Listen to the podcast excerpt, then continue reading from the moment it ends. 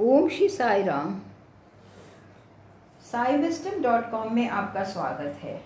स्वामी एवं छात्रों तथा कर्मचारियों के मध्य साय समय प्राय अनौपचारिक एवं अनियत संवाद हुआ करते थे। प्राध्यापक अनिल कुमार ने उनमें से कुछ बहुमूल्य ज्ञान के मोतियों का चयन कर शेष साई भक्तों के अनंत व लाभ के लिए इनकी प्रस्तुति अंग्रेज़ी भाषा में की है। व हिंदी भाषी व्यक्तियों के लिए इन्हें हिंदी में भी प्रस्तुत किया जा रहा है। आज सत्रहवें सत्र के प्रथम चरण की चर्चा करते हुए। ओम श्री साई राम भगवान के श्री चरण कमलों में शत कोटि प्रणाम। प्रिय भाई बहनों मैं स्वामी को अपना विनम्र धन्यवाद प्रकट करता हूँ कि उन्होंने हमारी इस पुनः भेंट को संभव किया है। मुझे कुछ अन्य लोगों से सूचना प्राप्त हुई है कि संपूर्ण विश्व में ज्ञान के साई मूर्ति का स्वागत किया जा रहा है। यह मुझे इसे निरंतरित रखने हेतु प्रोत्साहित करता है व इसे सतत रखने का मैं वचन देता हूँ। आज प्रातः के इस सत्र में उल्लेख करने के लिए हमारे पास कुछ बिंदु हैं, जिन्हें गत दिवस पूर्ण न किया जा सका। महाभागवत से यह एक उपाख्यान है। शिशुपाल नाम का एक चरित्र था। वह अपने अहंकार, अभिमान, हिंसा के कारण जाना जाता था। ईश्वर के प्रति पूर्ण द्वेष व घृणा सहित समस्त व्यसनों का एक व्यक्ति। उसने श्री कृष्ण का सामना करने का प्रयत्न किया। वे श्री कृष्ण को पराजित करना चाहता था। श्री कृष्ण सर्वशक्तिमान को। वह उन पर आक्रमण करता ही चला गया। उन्हें अपशब्द कहते हुए, उनकी आलोचना करते हुए श्री कृष्ण मात्र मुस्कुराते ही रहे। उन्होंने कोई प्रतिक्रिया ना की। इसके अतिरिक्त श्री कृष्ण ने कहा, मैं तुम्हारी एक सौ भूल सहन करूँगा। एक सौ। वास्तव में ही एक अति उदार, वैधान्य भगवान। मैं एक सौ भूल सहन करूँगा। यदि तुम इसका उल्लंघन करोगे तो तुम्हें समाप्त कर दिया जाएगा। अपने वचन का पालन करते हुए श्री कृष्ण ने शिशुपाल के लिए एक सौ अपराध करने की प्रतीक्षा की। अंत में जब उसने एक सौ एक पूर्ण किए तो कृष्ण ने उसका शिरोच्छेदन कर दिया। उन्होंने ऐसा किस प्रकार किया? उन्होंने मंत्र के साथ एक चक्र उसकी ओर चलाया जो अति तीव्र गति से गतिमान हो सकता था। यह शिशुपाल के निकट जा उसका शीश उसके धड़ से विच्छेदित कर सकता था। उसी क्षण जब ऐसा घटित हुआ, उसका रक्त एक जल स्त्रोत्र अर्थात झरने के समान फूट पड़ा वह श्री कृष्ण के चरणों में जा गिरा। यह एक विचित्र अद्भुत विषय ही है। शिशुपाल एक दुष्ट, क्रूर, उग्र, मूर्ख व्यक्ति था। फिर भी उसका रथ कृष्ण के चरण कमलों में जा गिरा। क्या है इसका आंतरिक महत्व? भगवान ने शिशुपाल के चरित्र की स्पष्ट व्याख्या दी। जैसा कि मैंने आप सभी से पूर्व में भी कहा था, भगवान प्रत्येक व्यक्ति के चरित्र को उत्थित करते हैं। वे कदापि किसी को भी एक निम्न जाने जाने की अनुमति न देंगे। उन्होंने कहा कि शिशुपाल एक सद व्यक्ति था। अब मैंने प्रश्न किया, स्वामी, क्या शिशुपाल एक सद व्यक्ति था? हाँ वह एक सद व्यक्ति था। तो फिर भगवान के साथ ये प्रतिद्वंद्विता क्यों? श्री कृष्ण के प्रति ये द्वेष क्यों? बाबा ने व्याख्या दी। कृष्ण ने रुक्मी की भगिनी से विवाह किया। नितांत उसकी इच्छा के विरुद्ध, उसकी प्रसन्नता के विरुद्ध। श्री कृष्ण के प्रति उसके अत्यधिक द्वेष व विरोध का यही कारण था। क्योंकि शिशुपाल रुक्मणी के साथ विवाह की आशा कर रहा था। कृष्ण से घृणा करने का अन्य कोई कारण न था। अतः शिशुपाल एक बद व्यक्ति न था। किस प्रकार भगवान हमारी पौराणिक कथाओं से किसी भी भूमिका को ऊंचाइयों पर उत्थित कर सकते हैं? मुझे वास्तव में आश्चर्य करता है। केवल वे ही ऐसा कर सकते हैं। आगामी, मैं आपका अवधान इस घटना की ओर आकर्षित करना चाहता हूँ। भगवान ने प्रशांति निलयम परिसर के छात्रावास अध्यक्षों को यह स्पष्ट निर्देश दिए। क्या कहा स्वामी ने? मुझे प्रसन्न करने का सर्वोत्तम मार्ग इन छात्रों का उत्तम अनुरक्षण करना है। मुझे प्रसन्न करने अथवा मेरी सेवा करने का सर्वोत्तम मार्ग इन बालकों का सही आहार पोषण करना है। उन्हें उत्तम आहार परोसो। उतने भरपूर परोसो जितना भी उनकी इच्छा हो। तदंतर उनसे कहो कि वे भोजन को व्यर्थ ना करें।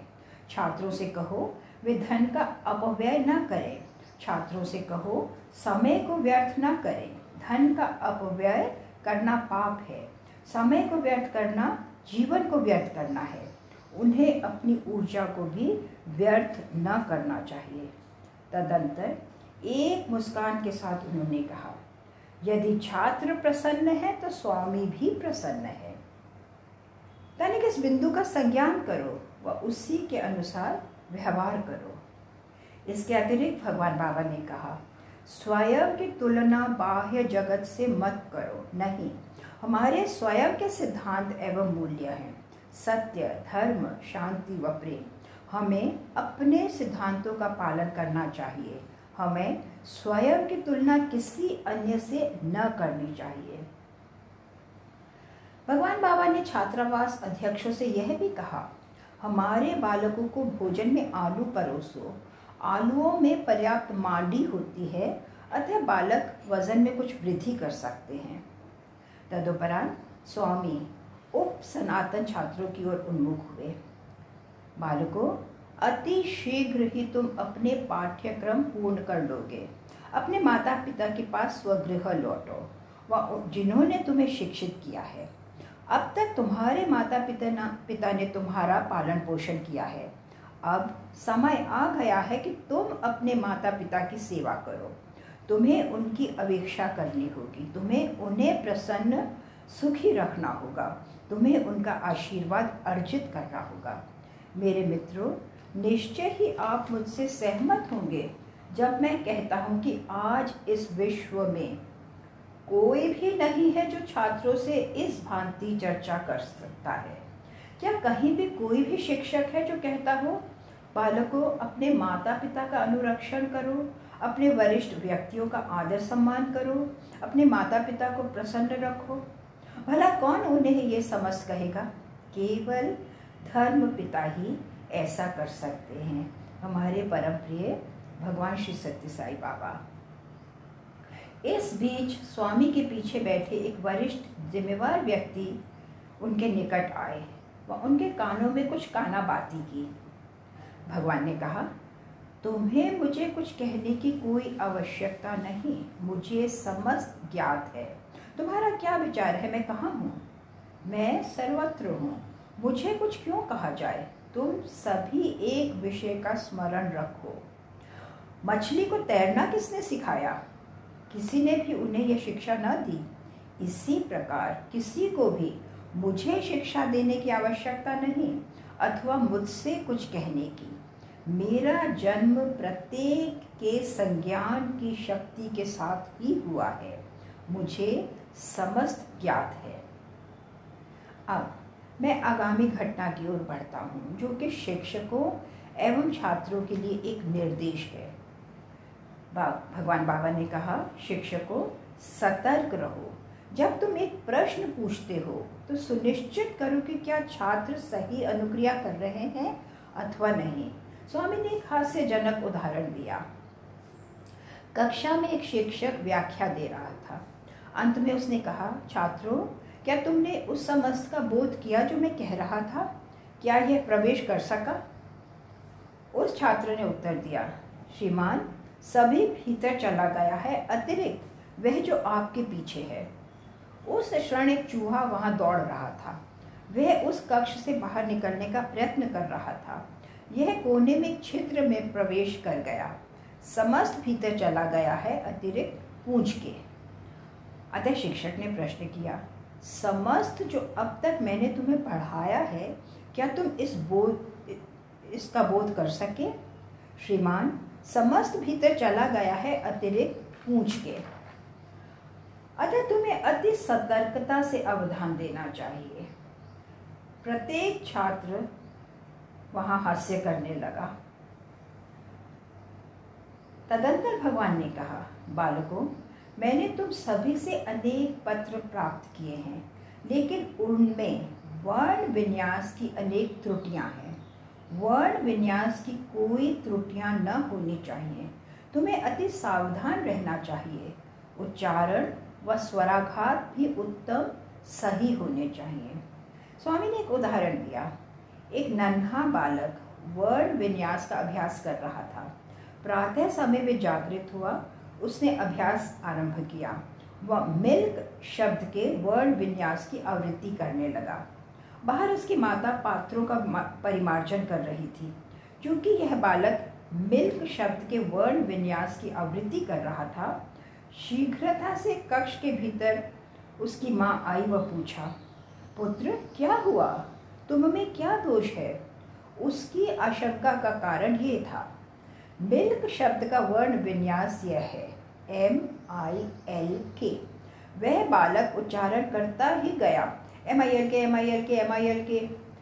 तीव्र स्वर में उसका वर्ण विन्यास इस प्रकार सुनाई दे रहा था। अमा एलुका अमा एलुका तेलुगु भाषा में एलुका शब्द का अर्थ है चूहा। माता का विचार हुआ कि वह कह रहा है, माता, अम्मा, यहाँ एक चूहा है। अद्यापि ये बालक केवल मिल्क शब्द के वर्ण विन्यास का ही अभ्यास कर रहा था। अतः स्वामी का कथन है कि तुम्हें अपने उच्चारण के प्रति अति सावधान रहना चाहिए।